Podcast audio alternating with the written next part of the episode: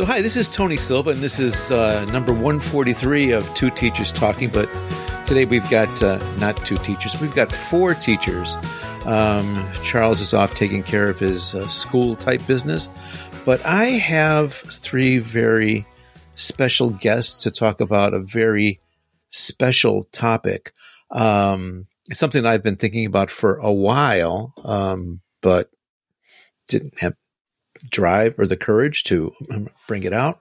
Um, but I think it's uh, I think it's a valuable one. I think it's really important, and it's about um, teaching well black in Japan and how different that can be. You know, a lot of times we, you know, all of us, all of us foreigners in Japan have um, kind of feel a little bit of being outsiders in a in a very strange world.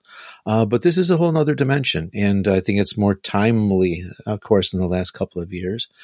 And with us today, we have Everett Hey Matsui, who is going to talk not only about life experiences, but um, 10, 10 years as 10 years or so as a activist and researcher. Um, going to have a lot to offer us. Um, Rachel Patterson, um, is, uh, connected with uh, uh, the Kindai Language Center and is also an assistant director at Berlitz. And uh, Davina Robinson, what can I say about Davina Robinson? Davina Robinson and I go back um, more than 25 years as oh, God, um, don't remind friends me. and colleagues. um, and with Davina, it's a, it's about the voice. You've maybe you know maybe hearing her today for the first time, but probably not. You've probably heard her on and maybe even seen her on television, on radio, on commercials, on the trains, uh, and maybe performing in the in some of the bars in the, in the Kansai area or in Tokyo and maybe elsewhere. R and B, blues rock, uh, solo, and with uh, various bands and stuff. Um, so yeah all star cast. and um, so the last couple of years we've had, you know, of, of course, the disruption of COVID nineteen, but also may, maybe more than in, in, 2020 than in 21. Um, really, kind of a the idea of Black Lives Matter coming to the forefront. Um, and um, I don't know, my my my spot is that kind of like uh, what we a few years before saw with the Arab Spring is kind of hasn't shown the prog hasn't produced the progress that a lot of us maybe had hoped. Um, just recently, as we sit to record, just a few days ago, we had the uh, results of the Kyle Rittenhouse trial, and uh, so far the uh, trial is still ongoing of Ahmaud Arbery, um, and um, let's hope for a, a, better outcome there. But um, anyway, um, nevertheless, a, a, topic that I think needs discussion.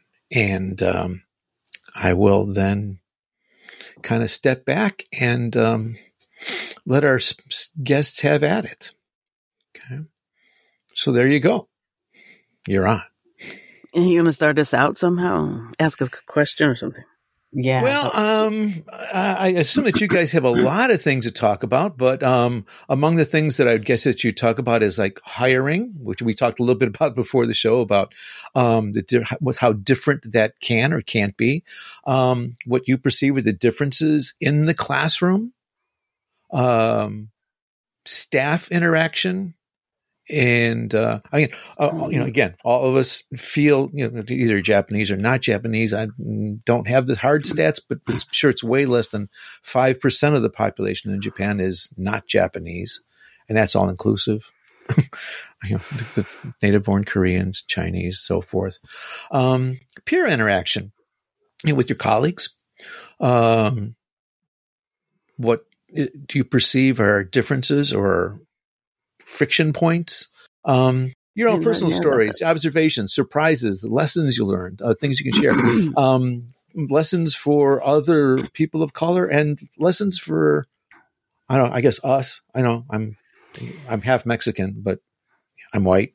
Um, but uh, anything that uh, you think can help, and, and I, the audience, I think, is primarily white. Um, and whatever you can teach us, help us out.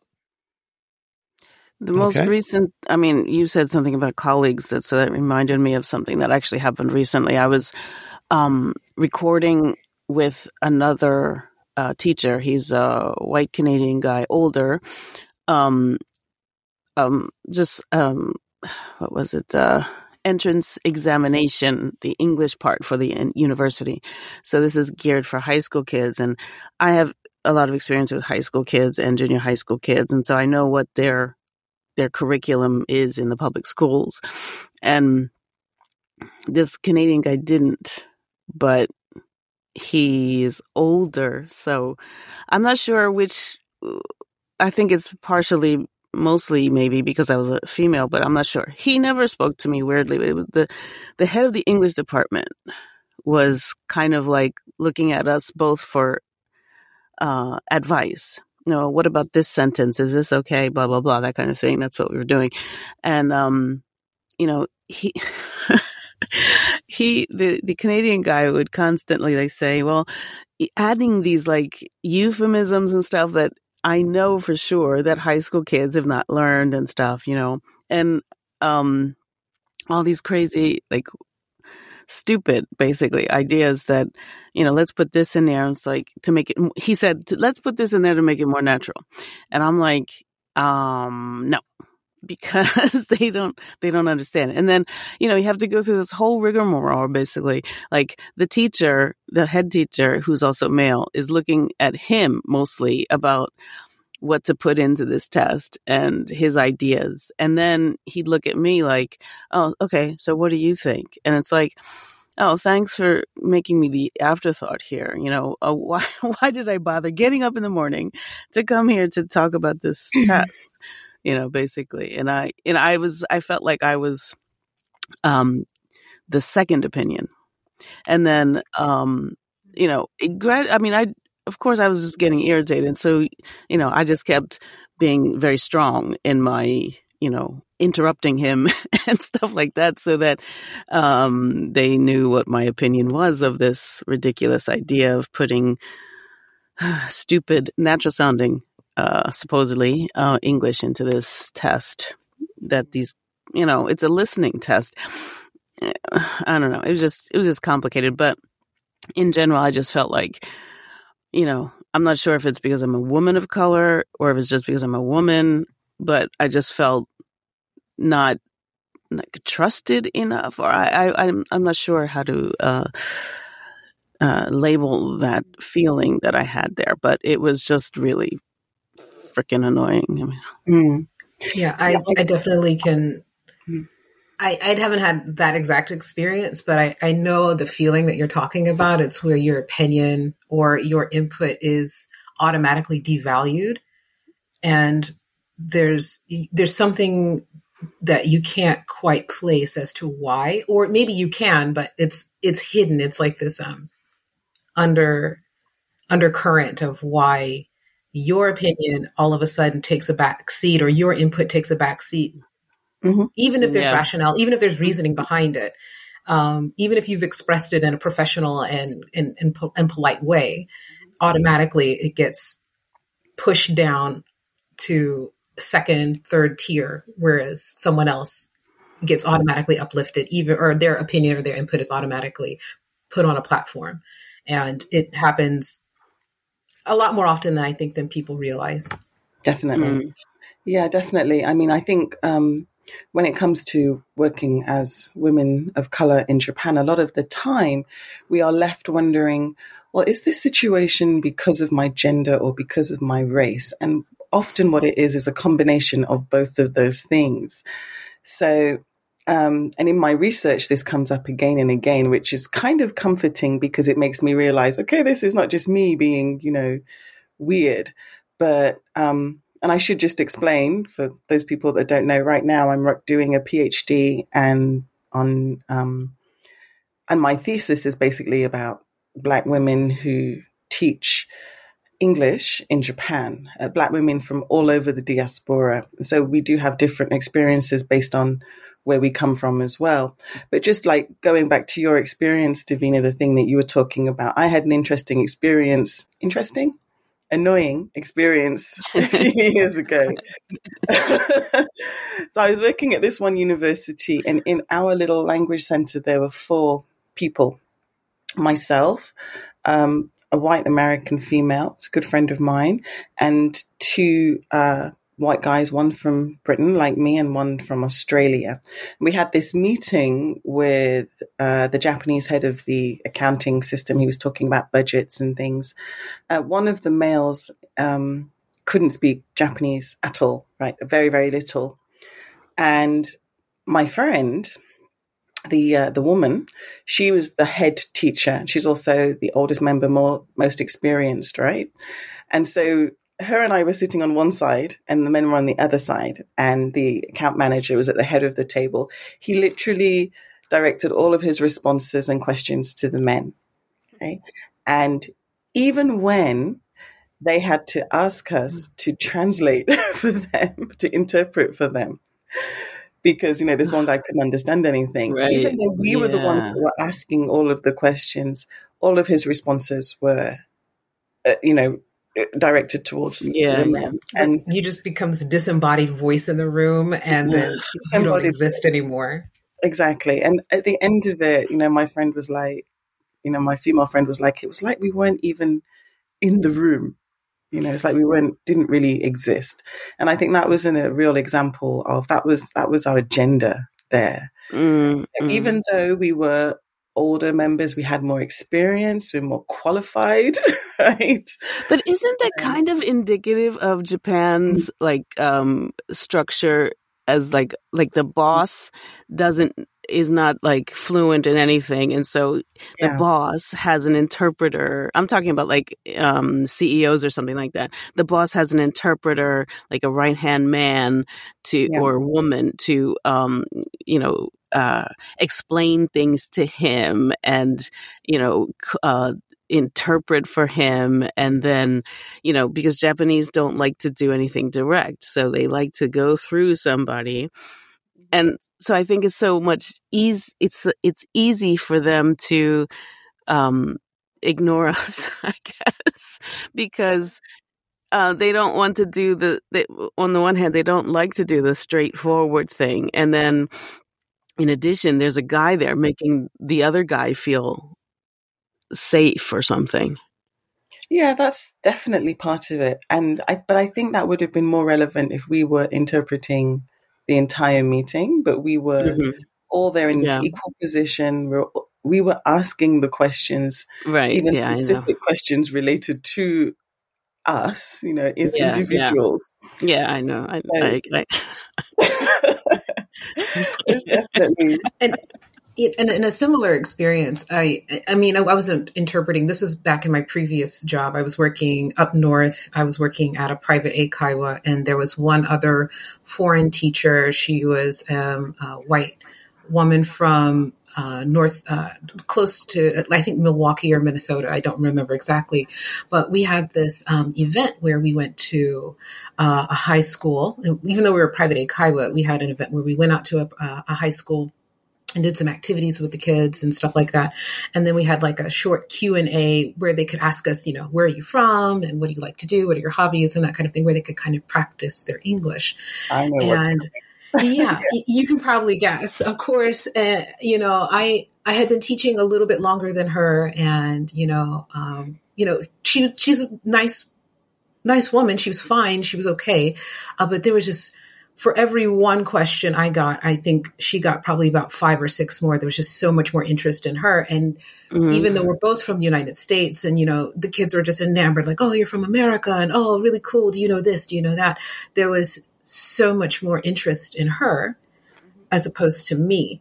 And you know, I, I, am not saying like, oh, you should have all this interest in me and you should be looking at me, but I was just like, it should. instantly struck me as it is, yeah, it, it, it, it, struck me as like, you know, a, little bit like you're an afterthought and, you know, mm-hmm. like you don't, like I didn't belong or I didn't matter as much. And mm-hmm. so I, I, felt a little bit disappointed. And, and, and even on the way back to our center and mm-hmm. I just mm-hmm. kept thinking it over and over in my mind like did I do something wrong did oh.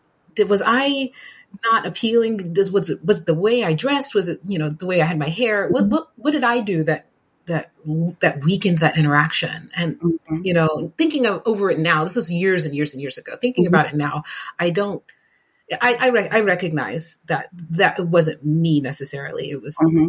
a whole a different situation. But definitely, um, definitely. yeah, just that instant was like at that yeah. moment I didn't feel because like I, mean, I should have gone. Yeah, you raise a lot of a lot of really interesting points there because it's not really just a. It, there's the the the way that the students themselves conceptualize their English teachers, right? And they have a very fixed image of what we should look like and where we should come from. And that's not really their fault. Okay. But there you are in this situation where you have this opportunity to show them that there is a different face of an English language teacher. I think my question to you is, did your colleague acknowledge that that had happened? Even though not, I know the answer, but you know. I, I think I think she maybe wanted to, but openly outright no. And she did not. Yeah. And i think that's that's kind of another thing that is frustrating for me as a you know black woman teaching in in japan is that you know i think if colleagues would acknowledge when these things happened you know if they that would go some way to taking away that self doubt that we have and that frustration and it's i think like you said you think that she wanted to, and it's probably not that she didn't want to, just didn't know how to to come out and say it. So you know, if um, you know, for white teachers out there listening, when these things happen and you recognize them, and even if you don't, then talk to us about it because we kind of have to work together to change this kind of very sort of white image of English language teachers mm. in Japan. Mm. And I think a lot of colleagues out there, whatever their phenotype, would want to help to do that. And if you don't, you should. mm-hmm. Yeah. Yeah. Yeah. One other thing I was thinking about um, mm-hmm.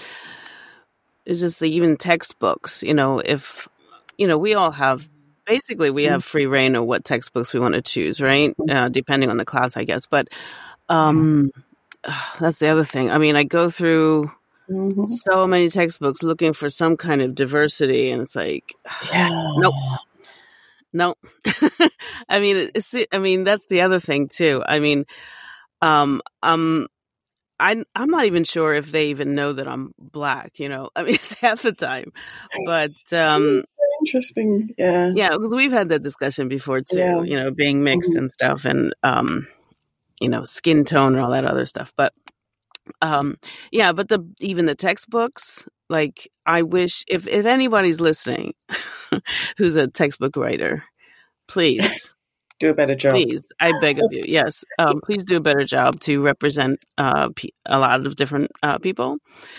Um uh yeah because it's very disheartening you know? I mean it just kind of reminds me of you know growing up in the 70s and never seeing anybody uh on tv oh, you know, it's the same kind of yeah. thing yeah. You know, we're an afterthought. You all ran, ran to the TV. There's a black person on TV.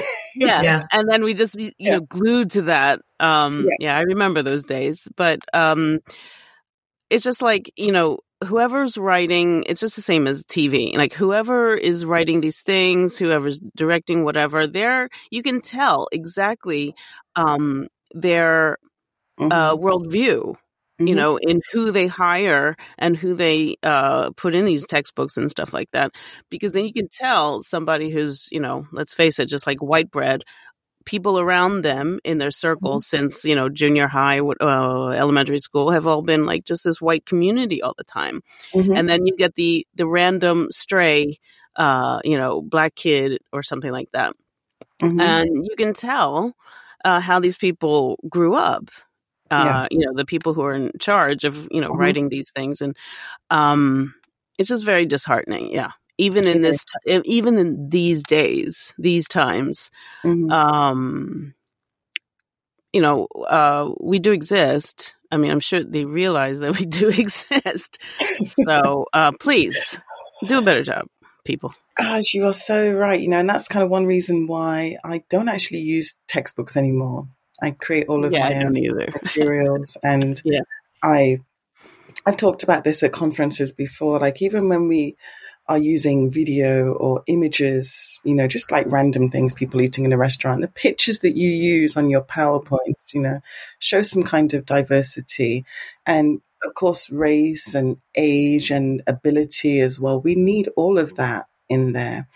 And I think, especially for me as an as an English person, when I look at textbooks, especially from Britain, you know, Britain is presented in this really very sort of white way. And I think that's one reason why students find it really difficult to a believe that I'm from Britain and you know, b remember that I'm from Britain. And I can tell my students this like at the beginning of the course, and I'll refer to things about in England. And at the end of the semester, they'll come up to me and say, "So, you know, how do people do this in America?" I'm like, "I don't know. Ask an American." you know, yeah. that's that is so mm. interesting. I remember seeing, uh, I think it was at a JALT conference. I remember sitting and you talked about that in your presentation, and mm-hmm. I it resonated with me so much. I had, I'd been doing that for a while in my classes. I tried to go to there's a website I love, I absolutely love for um, Creative Commons stock images. Um, images that you can either use with attribution of the artist or you don't have to use attribution um, but you can um, you can you know like put a link or something. It's a website called Pexels, P E X E L S dot com. Before, yeah. And and so one of the yeah one of the things that kind mm. of sparked that interest in me what you're talking about with using images in, in your slides and in your materials you create is that a lot of up until maybe a few years ago i feel like a lot of websites didn't have images of um, black and brown people, um, you know, doing things in the office or going yeah. around, you know, living life outside, having dinner at a restaurant, stuff like that. Mm-hmm. And then, um, you know, because, you know, I work with uh, a for profit institution, we're not allowed to just use any old image. We're not allowed to use mm. just go on Google Images and copy paste.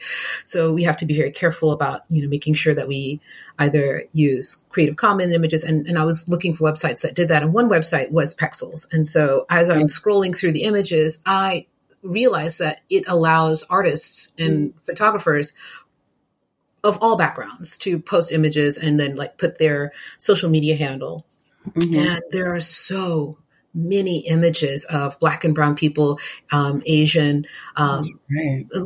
Middle Eastern, just all races that are doing things, uh, you know, that everybody does, so that you know that that demonstrate and show life and in in a variety of ways. And so I started using that, and I make a point to use that any type of any type of um, mm-hmm. image that shows um, black or brown people, Asian people. I always try to put that in my PowerPoints. I always try to put that um, on my, like uh, handouts or um, mm-hmm. on worksheets and things like that.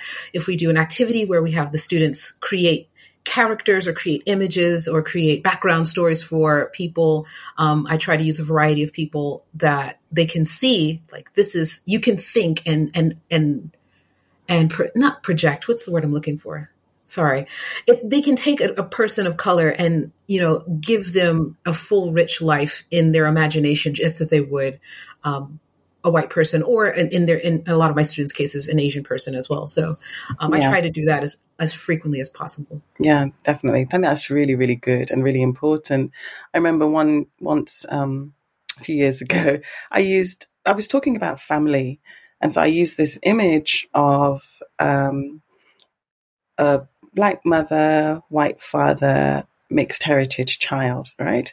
And I wasn't talking about that specific family in the classroom, but I remember after the class, a student asked me, why did you use this image of family? And I just said, well, it's, it's a family. and she said, yes, but they all look different. And I said, well, in some families, people do look different you know hello and, yeah exactly and my kids as well and then she was like oh right yeah um, but then I realized that when this student went on to do her presentation, she did have like lot more pictures of diversity in her in her PowerPoint. So you know, kind of sneaking it in there subliminally, I think is is really important. And I mm. think a hmm. lot of teachers don't really think about that because, you know, you're thinking about the topic, right? You're just thinking, okay, I need to teach this point. I need a picture for it.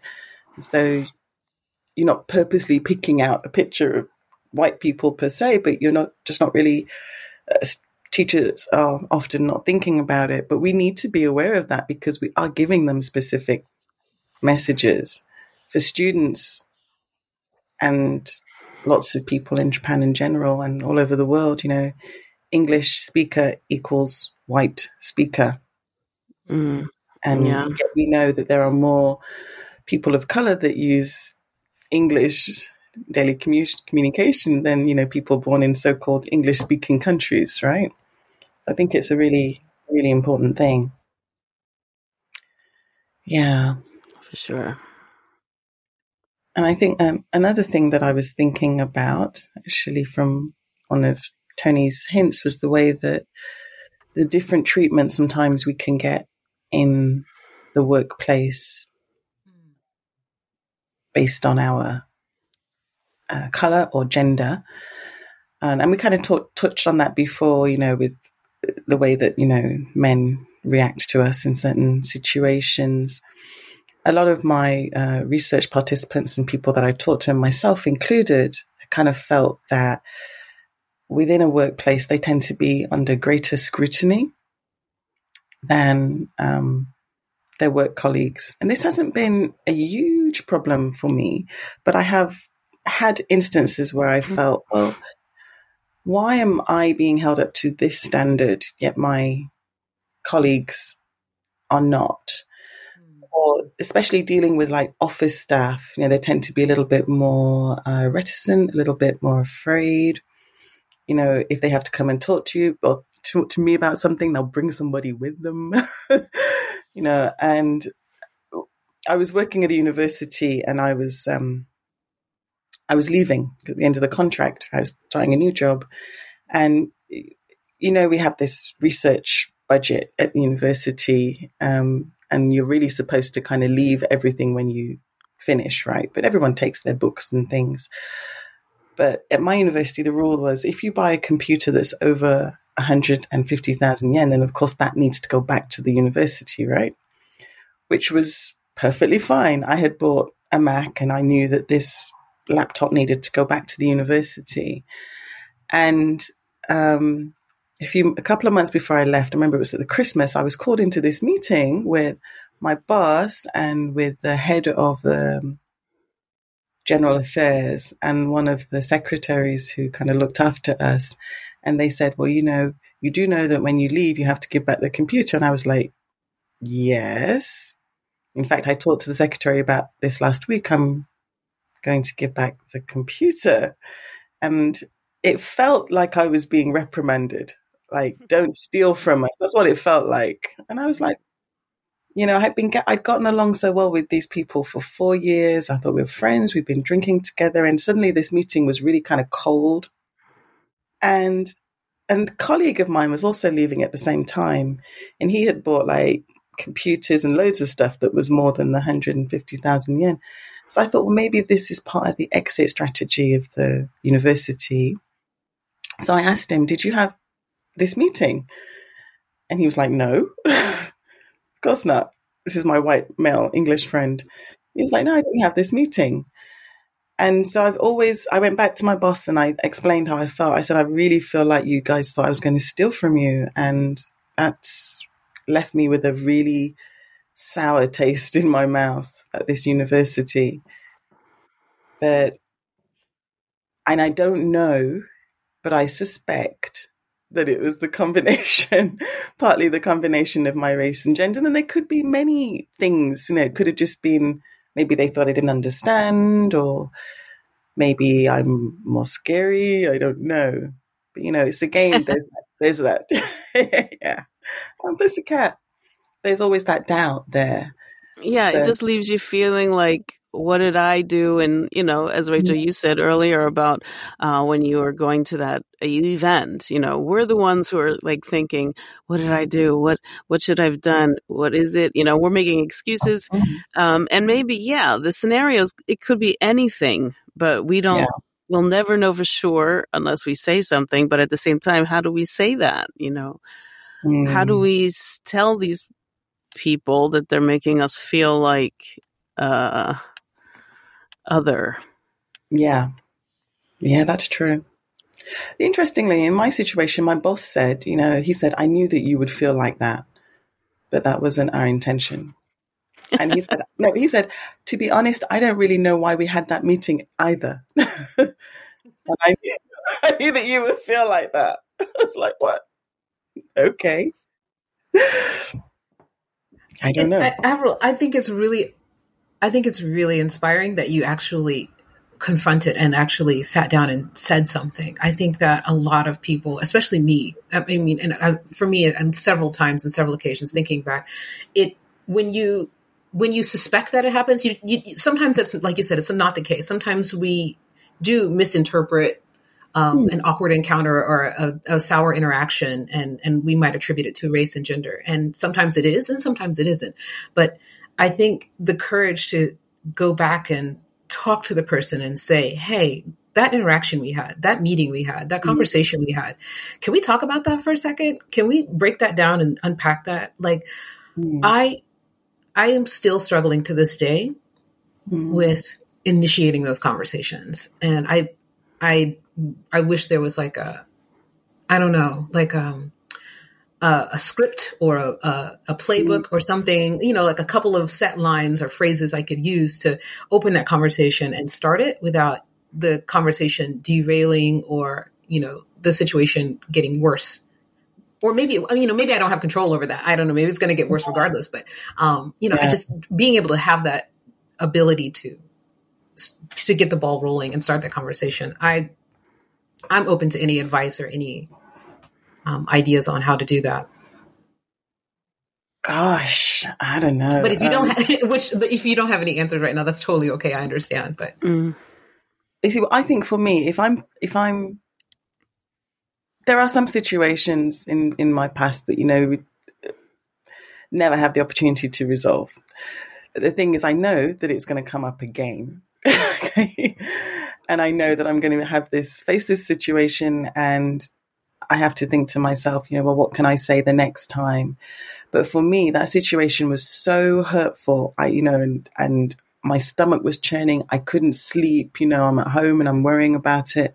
And I think if that's how I'm going to feel, then I need to talk to someone about this.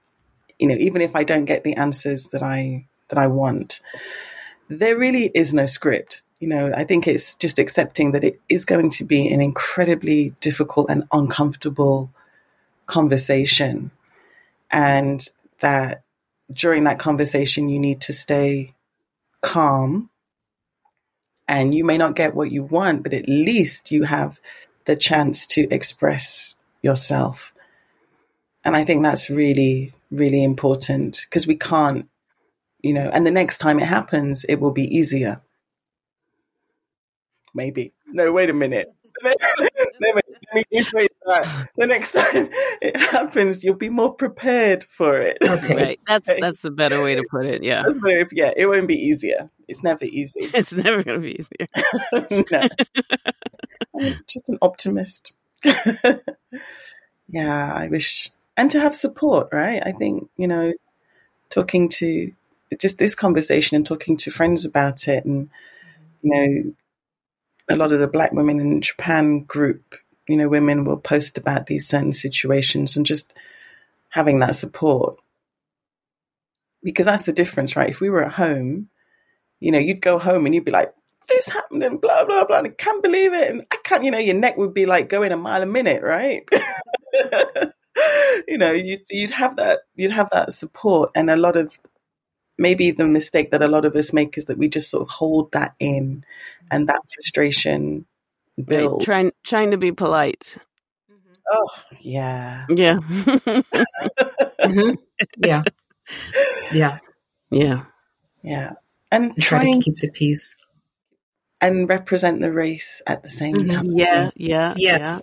Yeah. That was I felt like I've been here for 30 years now and I remember that was like at least for the first five years I was here, that that was always in the back of my mind. Like I have to represent my race mm-hmm. properly, you know.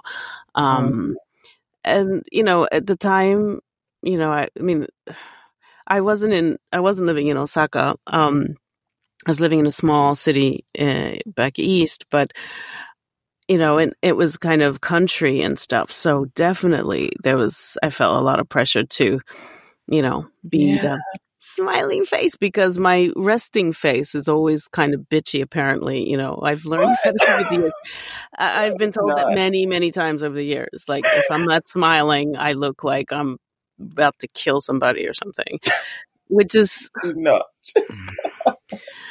um, got to consider the source, though. You know.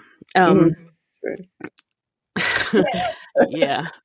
Uh, so yeah, I mean, just that that kind of pressure was kind of always present for me too. Um, and I would go, uh, you know, above and beyond, kind of trying to have these children, you know, after school, I wouldn't go home. I would stay there and go around to the classrooms. I'm talking about junior high, by the way, anyway. Um, mm-hmm. uh, go to around and check out all the, you know, the after school activities and you know i didn't speak a lick of japanese but i was always trying to be like hey let's yeah. play together kind of thing you know and just really i mean i really felt a lot of pressure i mean i was willing to do it of course mm-hmm. but at the same time i was like okay well i have at the time my hair was really short and uh, I had to mm-hmm. keep my hair really short and I had to look professional. And meanwhile, you know, a lot of the other teachers were wearing, you know, just uh, jogging outfits, you know. Um, yeah, yeah. Yeah. So, I mean, there's so much at the beginning, you know, we all learn as we go. Uh, mm. But, um, yeah, I, am representing the race was always, uh, is, and still is always a part of my being every time I walk into a classroom. I mean, mm. you know. Yeah. yeah. That's so true. Because I think we kind of started in the same way, right? Because um, we were both Jets. Yeah. And yeah. Yeah. I felt especially that I wasn't only representing the race for Japanese people that I encountered, but also for many of the other Jets. You know, yeah, yeah. Especially the first two years where I was just trying to be nice to everybody. You know, when people would say, people from Australia or New Zealand, or even from the States, little towns in the States would be like, Oh, you're the first black person I've ever spoken to. Can I touch your hair? Oh, Uh. oh God! You know, just don't touch the hair, please. Oh, my goodness! Hair, you know, and it was not. I had this friend um, who was a Chinese American girl, and I remember we were at a party, and some people had we'd had that kind of interaction, and she was like, "Listen, you were far too nice to those people." I was like, "You know what? You're right. Yeah, you're right. You know, but." There's a lot of pressure in the beginning. You know, you want to be seen as being this happy, smiley, you know, nice person because you might be seen as scary. Saying yes to every single invitation. You've been, been invited to people's houses so they could just stare at you and watch you struggle using chopsticks.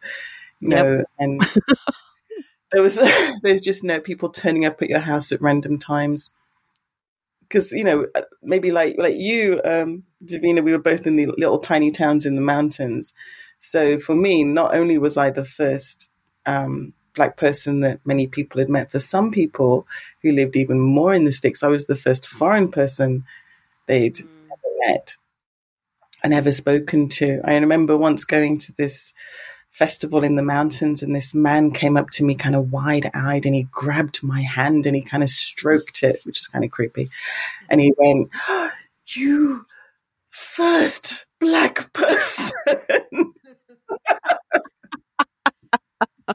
I was like, Oh, all right. Uh, my hand back, please creepy. But he's probably like some kind of, you know, blues music fan or something who was like so into blues music and he and this is the first one he'd seen in person. Oh my god. Yeah. Loves braku culture. yeah, one yeah. I've had those, yeah, yeah. Yeah. I think I would say for you know, for young people listening now, but I think that young people especially young black women coming now a little bit more savvy mm-hmm. than I was in those days and have a better sense of, you know, the boundaries, right? But I think, you know, we don't have to put up with that. You know, we don't have to get angry at people, but we can step away, we can say no, you know, don't let people touch your hair. oh, mm-hmm. or your boobs. Oh my god. Oh my goodness. the boobs, yes. Rachel, you look surprised. You haven't had that? No, I not not not the not the boobs. No, The, okay. the back, though, yes. the behind, uh, yes. Oh God! Yeah. That actually, so, and that was it, that was actually when I was studying abroad. I had uh, there was a few Japanese um, uh, students who were, you know, uh, I, I won't say in charge of, but they were kind of, you know, when we were when I was studying abroad, I studied abroad in Osaka, and there's some Japanese students who were kind of in charge of, you know, showing the international students where to go, where to eat, you know, where the dorms were, take us out, have fun, and stuff like that. And one guy, um, Japanese guy, we were walking. I remember in the Umeda station through like transferring between two subway lines. He just mm-hmm. slapped me on my butt really hard in rush hour. In rush hour. So this is like when people like full of people. And I just stopped and I couldn't believe it. And I was just, I turned around and I looked at him and I'm like, are you kidding me? And I don't think he was expecting me to do that. I don't think he was mm. expecting me to say anything. I think he probably, I don't know what he was thinking, to be honest. But I just turned around and I was so infuriated. And I said, mm-hmm. Why did you do that? And he instantly started apologizing. I'm so sorry. I'm so sorry. I'm so sorry. I'm so oh. sorry. Mm. I, I, I'm so sorry. And mind you, I hadn't I mean, we had met and talked a couple of days before. And I mean, like, we're not close at all. And I was just absolutely livid and just heartbroken and confused and also it just humiliated because this wasn't, Mm-mm. you know, this was in a in literally in the middle of a busy oh my God. train station. And so, mm. um, I mean, he kept prof- uh, apologizing profusely, and I mean, but just like I, I to this day, I don't think I ever really forgave him for that. But a part of me is thinking, like, just like I know you don't see people with a, maybe a slightly different body shape than what you're used to, or you know whatever was on your mind, whatever license you thought you had. Yeah, no, that's not okay. And just in that moment, I couldn't process much except for it just what were you doing? What were you thinking? Why why did you do that? And I was on that loop for a couple of minutes, and I didn't speak to him for the rest of the night. I was just like yeah. sat away from him, um, and I don't know, you know, just it, it still to this day kind of just resonates with me as like a, as an mm-hmm. infuriating mm-hmm. experience, but it's also like, you know, I'm like if I had going back to Avril, what you said about like representing the race. Like, mm. man, I just wanted to punch him in the middle of the yeah. I just wanted to, to yeah. slug him in the middle of the station. But then yeah then one, I probably would have lost my study abroad visa. I would have lost my student visa. Two, um, I would have been somewhere in someone's mind, I'm thinking, I'm thinking in someone's mind, I'm going to um, reinforce uh, some sort of violent or you know aggressive stereotype they already have, and so all of that is just in a split second coming yeah, into my yeah. mind.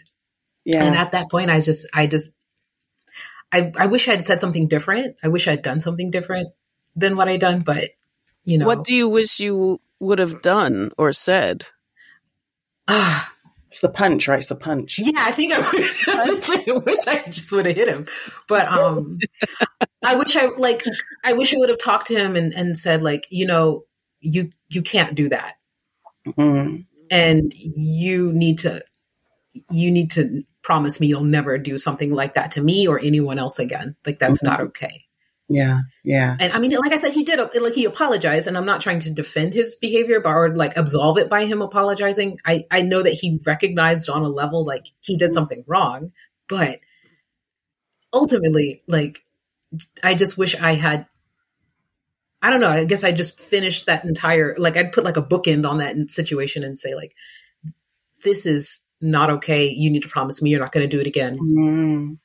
And, but and, I think it's and, good that you reacted. Yeah. yeah, yeah, definitely react. Reacting yeah. was the good thing to do. Yeah, definitely. But I think a lot of, um, you know, younger black women like yourself at the moment, and you know, dealing with these situations, these sexual harassment situations, whether it's on the mm-hmm. train or whether it's, you know, within their workplaces or like, you know, the enkais. There's a lot of sexual harassment. And you said, you know, there was in that split second you were thinking, you know, if I react and punch him like I want to, am I going to be seen as, you know, the angry black woman? and I've talked to so many women about this in our group and our friends who have been in these situations, some some of which are worse, and and where they're actually in, may be in physical danger, but they feel that they can't, you know, defend themselves physically because they're going to be viewed as the angry black woman, and I know that you know we all have this within those split second. Okay, and there are many situations where I wish that I had acted out my anger the way that I felt because at the end of the day, what is important is your your sense of physical safety and you know your sense of being feeling able that you're able to defend yourself and that you're not you know you're not powerless in that situation you know you've got lots of things that you could do and which is why i think it's good that you reacted i definitely do so i think you know for young women especially you know just coming to japan these situations are going to come up mm-hmm. you need to defend yourself and if some people people are going to think we are angry and violent, they're going to think that anyway, no matter what we do. Right? That's true. But the most important thing is that you defend yourself in that, you know, at that moment in that space. Mm-hmm. Mm-hmm. Right. Okay. Are we okay? The time. Oh, there's yeah. a lull. I need your comments. I, I, I sense a lull. Yeah, we. we need we need something. okay, good, good, good. Because there's there's a lot because we're, we're running down on time. Yeah. But I wanted to mm-hmm. underscore some of the things that that people have said and add some other things in. Um, I like you know early on we uh, guys made the um, uh, introduction of, of gender into the into the equation, uh, the difference between like you know uh, whether it's you know the, the person's male or female, um, but age is also another big factor too, right? And when we talk about again, you know, we're not, we don't exist in a vacuum. The, the culture here, um, you know, they've got spots for all that.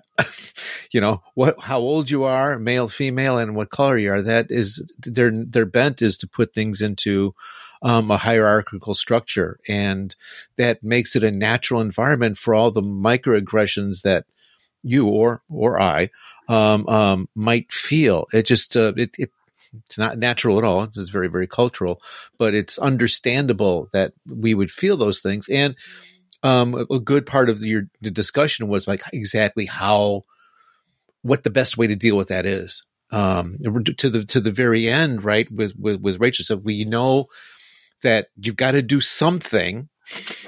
Um, yeah, you, you want to, you want you want to do the punch, you know, as April said, but you know that's not the way to do it, and you know, you, you you're here long enough, you learn different ways. Hopefully, you find people who are um, more familiar with the culture and manipulating the society and the rules here, so that you can get the result that you want. It might not be as satisfying um, but you can somehow, and again, you talked about like younger teachers, um, kind of shepherding them and hurting them and, and helping them learn. Yeah, this is what you would do back home. That won't work here, but hey, you know what will work? Try it this way, you know, and manipulating that person's senpai, for example, hmm. or or or or or. There's a lot of different things. I have um, something that I can um, go. Can I add to that? Um, yeah, yeah. So it's a, it's a slightly different situation, but um, there's the letter, the letter writing thing when we want to complain about something. I mean, not sexual harassment cases, but I'll give you an example. I think Rachel and Davina already know this, but um, there's a difference between how white people and black people are perceived in Japan, right? And we've all had that situation where we've been in a restaurant with the Japanese person and the waiter comes and they just talk to the Japanese person, even though you're ordering, right? My husband knows now just to stay quiet. And, you know, um, so I was in a train station with a friend and you know what's coming. I know what's coming. Yes. And um, we went to buy tickets to a conference, which was interesting because the conference was about diversity. We were going to Kyoto, right? And she had gotten there before me and already bought her ticket. And then I went in to buy my ticket. During the interaction with the clerk, the guy just completely ignored me, even though I was asking questions again and he talked to her. And she was like, Why is he looking at me? And I'm like, I don't know. I don't know. And I actually said to him, Could you look at me, please? You know, in Japanese. And he kind of just looked confused, right? And so I think that situation was kind of the icing on the cake for me because I feel that a lot of us have quite bad experiences either on the train or in the train stations. We need to know that with the train, the people who work at the train station are on our sides, right? So I decided to uh, write a letter to JR, to Japan Rail. Um, and I talked about the interaction and I said, you know, it's interesting that with two, when you're confronted with two foreigners, one black and one white, you know, the, you would ignore the black person. And I think that says a lot. And it was just before the Olympics as well. Well, when they were supposed to be in 2020, it was in 2019. And I had said, you know, next year it's the Olympics in Japan. You're going to have a lot of foreigners coming here. And their first interaction with the Japanese people may actually be in a train station. It should be a good one. So, anyway, I, I wrote this letter and I didn't really think much of it. But it was just you know, all these microaggressions, you know, I had built up, right? I had built up, I needed to get it out, right? And I didn't expect to hear anything. One week later, I got a phone call from the head of the human resources at uh, JR in Chubu in Nagoya, which kind of panicked me because I wasn't expecting that. And he said he wanted to have a meeting. I was like, okay, wonderful. So they came to my office um, I asked a Japanese friend to help me because, you know, formal Japanese is not my thing. And we had this meeting, and it was actually a really encouraging meeting because they had said that was the first time they had ever had a letter of complaint from a foreign person. Whereas the Japanese people write letters of complaint all the time, but this was the first time. And then they said, you know, they had watched the uh, on camera our interaction in the train station and they talked to the clerk and he didn't even realize what he had been doing. And I was about to say, well, that's the problem. But they said, and we think that's the problem. Is that he didn't even realize they were doing it. And I was like, you were saying all the right things, tick, tick, tick. And then they said, so what we decided to do was we had a training and we copied your letter and we gave it to all of our new employees because they're supposed to treat customers, all customers equally, no matter where they come from and what they look like. And then he gave me a chance to talk as well. And I said that, you know, again, we have a lot of issues on the train. You know, women are sometimes verbally abused on the train, physically abused. I mean, some of the things that we see on black women in Japan that happen on the train is just outrageous. And so we talked about all of that. And then they said, well, this is what we're going to do. We've sent your letter to every train station in Japan, and we want them to to use this so that we can increase, you know, our employees' ideas of sort of diversity. So I feel that in that situation, I was kind of using the system to hopefully to our advantage. And then, of course, COVID struck. I don't know what happened after that, unfortunately. But I think I suppose I'm saying that is to say that there are things that we can do. If you go into a convenience store and somebody is really rude to you, you can send a letter to the head office. You can complain. You know, we are not powerless. We may not have the same power that we have in our own countries, mm-hmm. but there are things that, that we can do. Okay, I'm going to shut up now. no, well said. Well, actually, Thank you.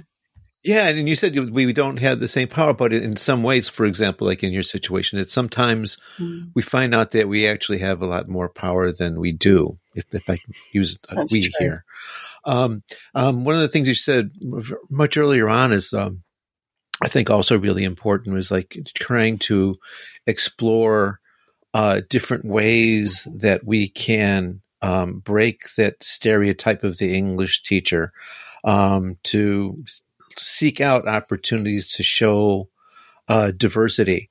Mm-hmm. And um, one of the things that um, often came up in, in, in my class, especially my my intercultural classes. I was like talking to them about you know because Japan is so homogenous, not 100%, mm-hmm. obviously not, but uh, compared to, for example, the United States, um, England, for example.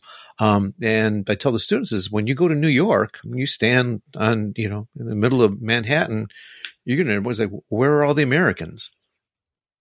because they don't all look like the kids in the textbook. They're all over the place. And, then, I tell them about, um, you know, I tell them my story.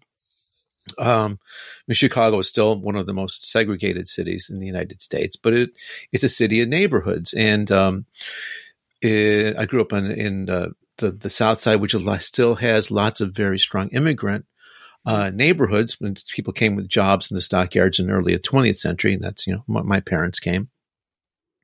Mm-hmm. And um, there's a Mexican neighborhood neighboring a Polish neighborhood, and then an Irish neighborhood, and an Italian neighborhood.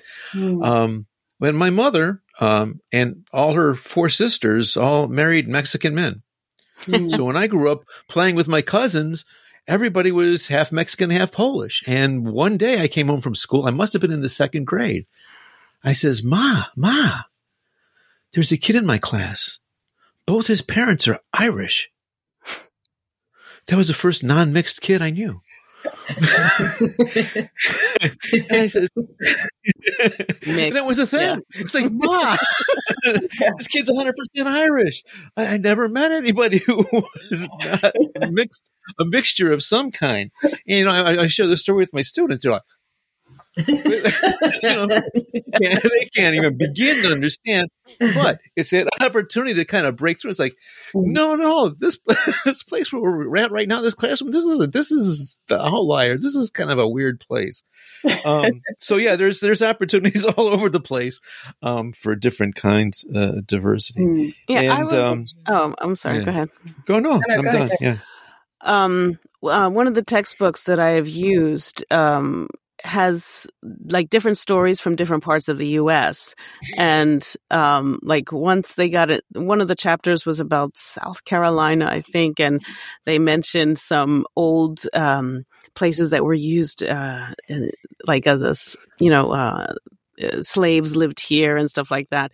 And so I looked for those opportunities. And when, during, I remember, and this was a Zoom lesson actually. This is the first year of Corona, and um, you know, I'm on my Zoom and I'm saying, you know, and I, I, I, don't know how long I was talking. I made comments about every little thing just to make sure that they knew that uh, America was not, you know, the land of uh, milk and honey and all these really terrible things have happened.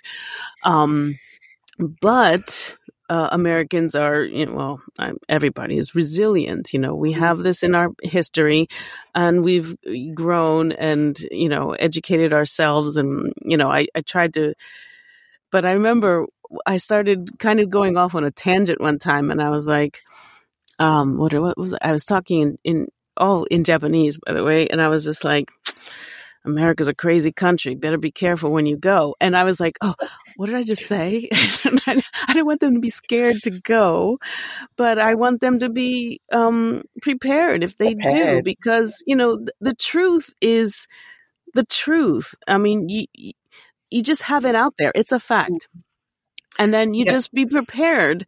And you have to have them be prepared too because some of the i i teach at a at a music college. And so some of these kids were going or probably will wind up performing somewhere in some country you know? And if they were to perform in the states and they were in the south or something and uh, something that happened to a musician a friend of mine a japanese musician who was um you know, in the last 20 years or so, I don't know what part of the South he was in, but like, uh, he was denied a hotel. He was denied a restaurant because they didn't want anyone who was not white there.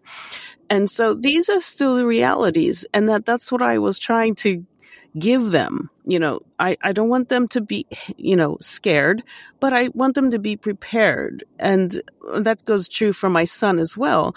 Uh, and for any, um, non-white, uh, child or, you know, young adult going, deciding to, uh, go to these places, just remember that it's not just because you're Japanese and wide-eyed and all this stuff doesn't mean that people are going to want to see your face there you know and and in this case this is just the same kind of situation that you know uh, a lot of people of color have to face uh, you know non non asian people of color have to face let's just say you know brown people black and brown people um you know i i just want them to know the reality of this country that we're studying here. Mm-hmm. You know, mm-hmm. it's not just, oh, isn't South Carolina beautiful? But yeah, um, something happened there. you know, that you need to be aware of. This, that's so important because, I mean, the, the reality is that as much as we would like our students to perhaps have a, a broader worldview, especially when it comes to English speakers, they're more likely to go to the States 1st mm-hmm. And I'm sorry. To yes. England. Yeah. Hopefully. they may go to England. They may go to Australia. Those are the countries that they're going to go to. So we do need to talk about those things. You know, yesterday I was just talking to a student. I haven't actually taught him for two years, but he was asking me about England. And he said, but what about the racism? And I said, yeah, it is. It's there.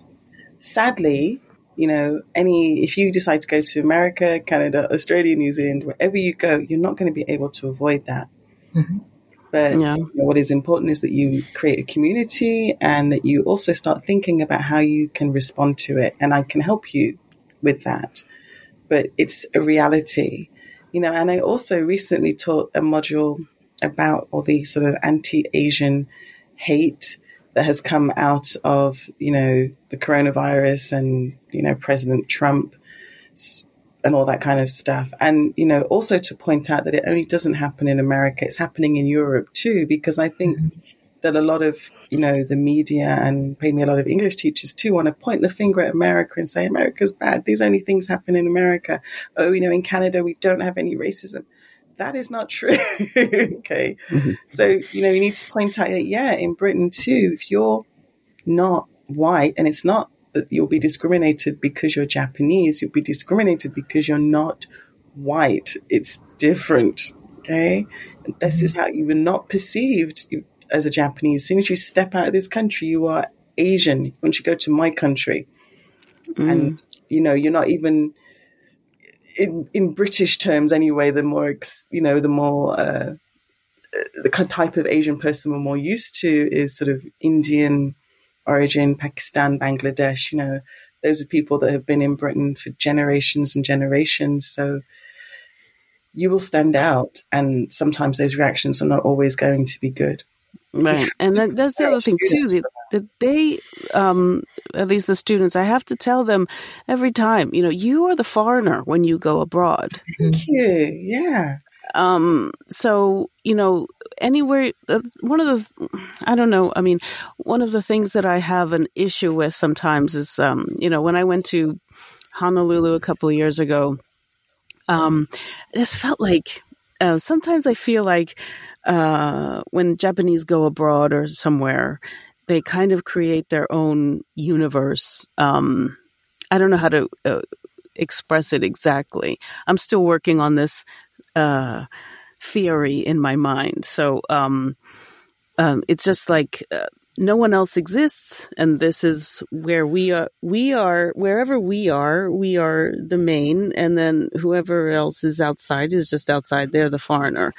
I mean, the the the, the, the word "gai kokujin" or "gaijin," uh, you know, the derogatory, I guess, um, is is I think falsely translated um, by Japanese for somehow, you know, like uh, the way we use foreigner and the way they use foreigner is kind of different. It has a different connotation, but that's another whole other topic. So but interesting. Yeah.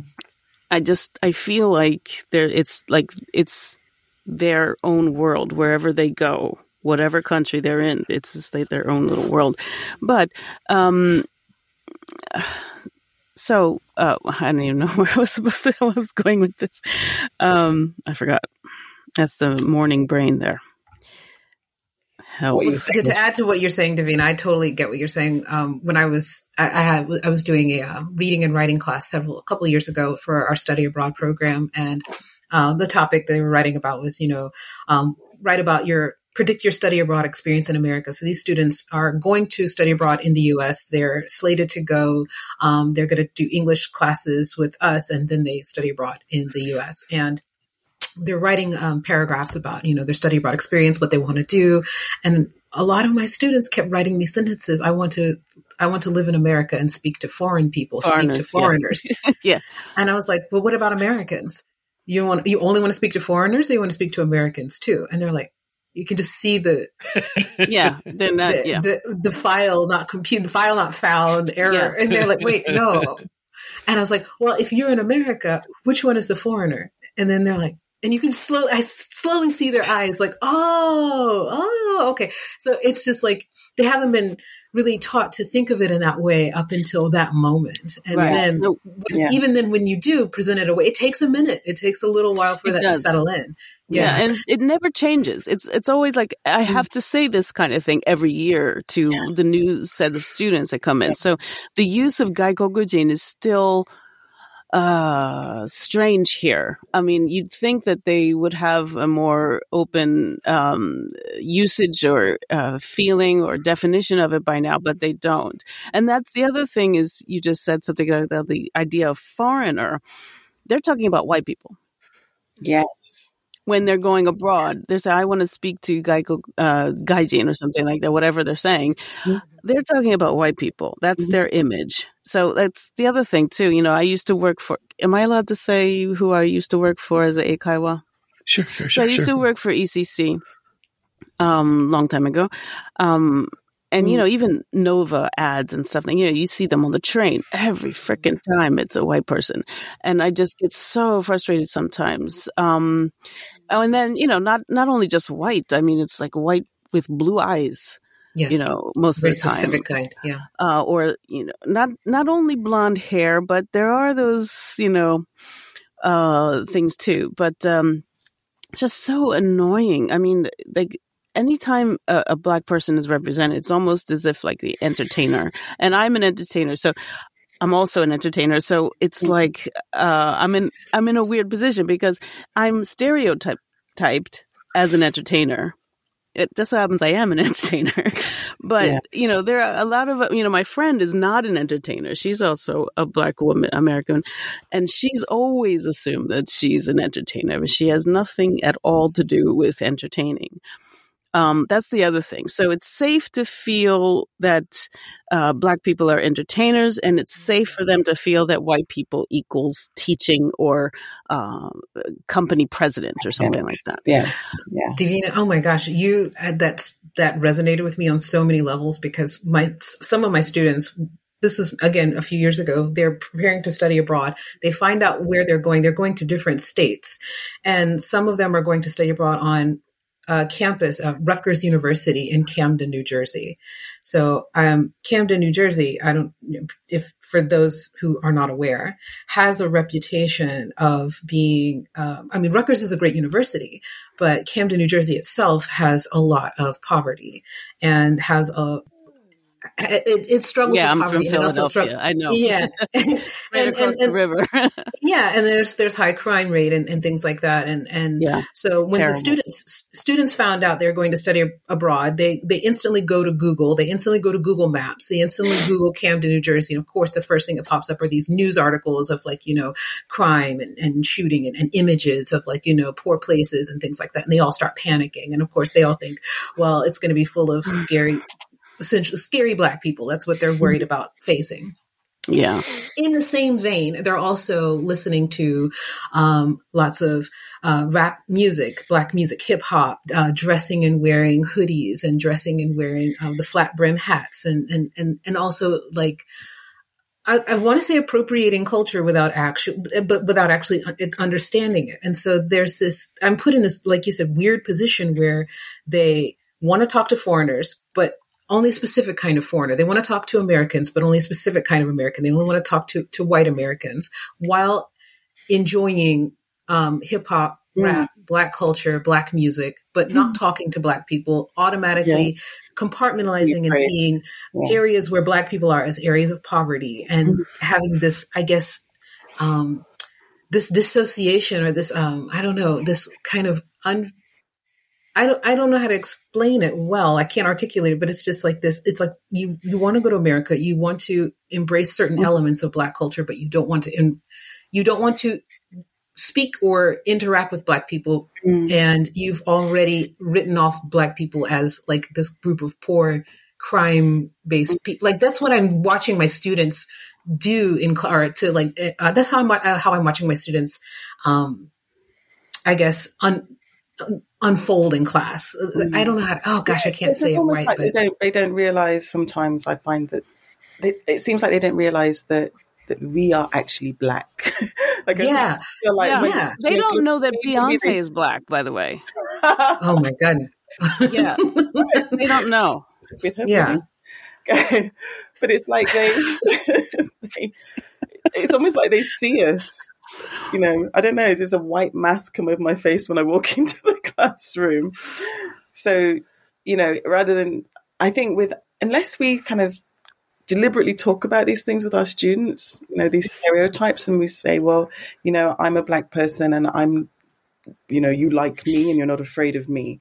And actually, even in my research as well, I've noticed this as well. Other people have mentioned that, you know, students will say things negatively about black people being scary. And I've had this, I actually had this yes. in the class. Yes. Black people are scary, and oh, I'm trying mm. to talk to them. If there's a black man walking towards me, or I'm not going to sit next to a black person. And I'm like, you do realize I'm black, right? And you like me.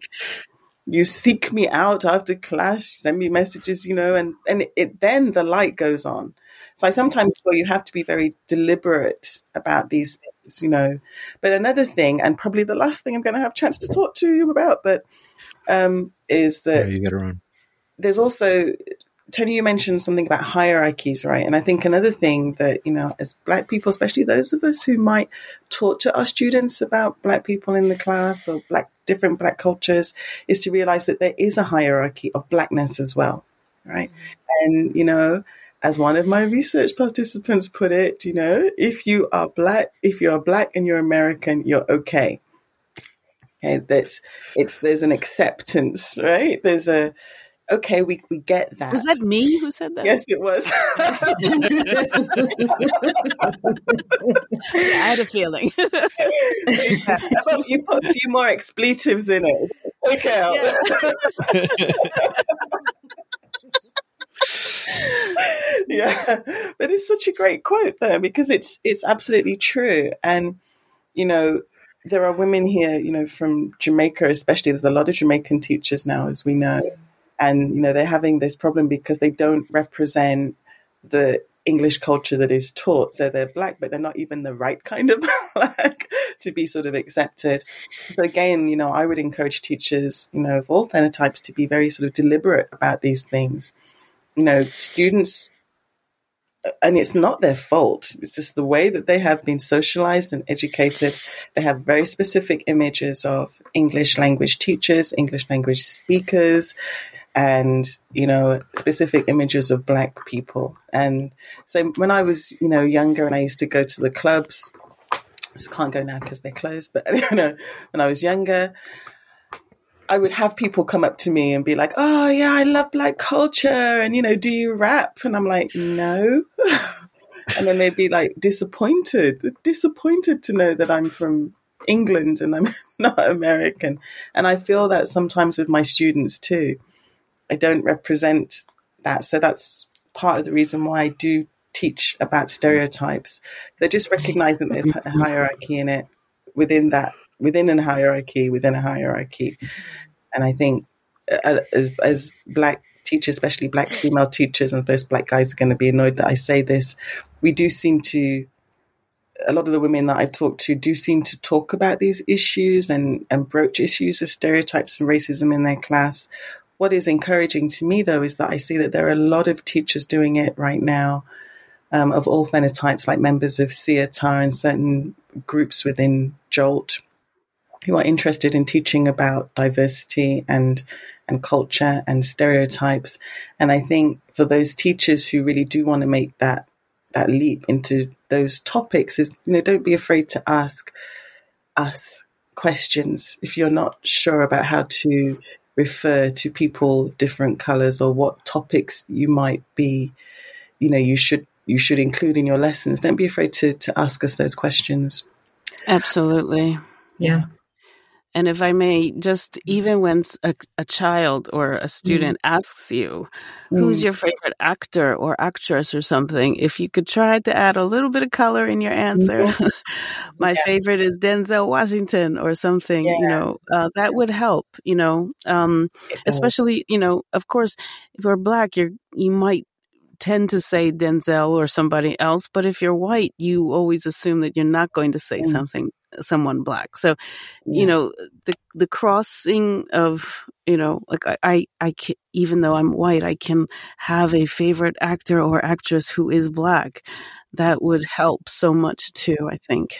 Yeah, definitely. Or just using them in your examples in your teaching. If you, yeah. you know, use, bring up, you know, if you need names or making sentences and examples, using different kinds of names instead of just the John and the, not to say that there aren't black people yeah. named John, but if you have, you know, using names like, yeah, just getting beyond the few examples that you might be used to oh. using that only tend to pertain to whiteness. Getting exactly. out of that can really help. Yeah.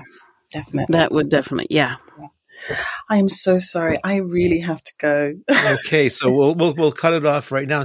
And I'm I'm glad you guys brought that up at the end because that was one of the points that I wanted to hit on again. Uh, the one thing that I think big uh, general takeaway that we can uh, get from the discussion is um, taking every opportunity to try to introduce more diversity into whatever we're doing. And, you know, again, breaking down that stereotype of the, of the blonde, blue eyed English teacher and uh, bringing in some more of the real world and also, you know, showing some of the part of that real world to them. And they're, again, they have the hierarchy built in. And, um, again, our numbers are so small. Again, I used to use the word our, but our numbers in Japan are so small, um, that exposure is, is a big problem. And so we need to really try to maximize the exposure that, that we can provide. Okay, I'll shut up. And so, anyway, two teachers talking. This is the last podcast of the year. Um, January 1st, Charles and I will be back. Um, we'll probably hash out a little bit uh, about uh, some of the, the great points that came out today. Thank you, the three of you. Um, it was really enjoyable. I think it was really beneficial. I think people are going to get uh, a lot of benefit from what you shared with us. And um, I can't talk any faster, so I know I got to go.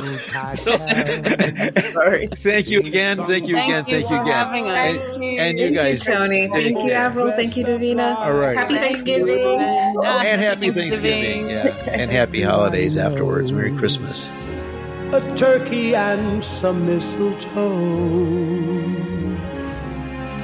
Help to make the season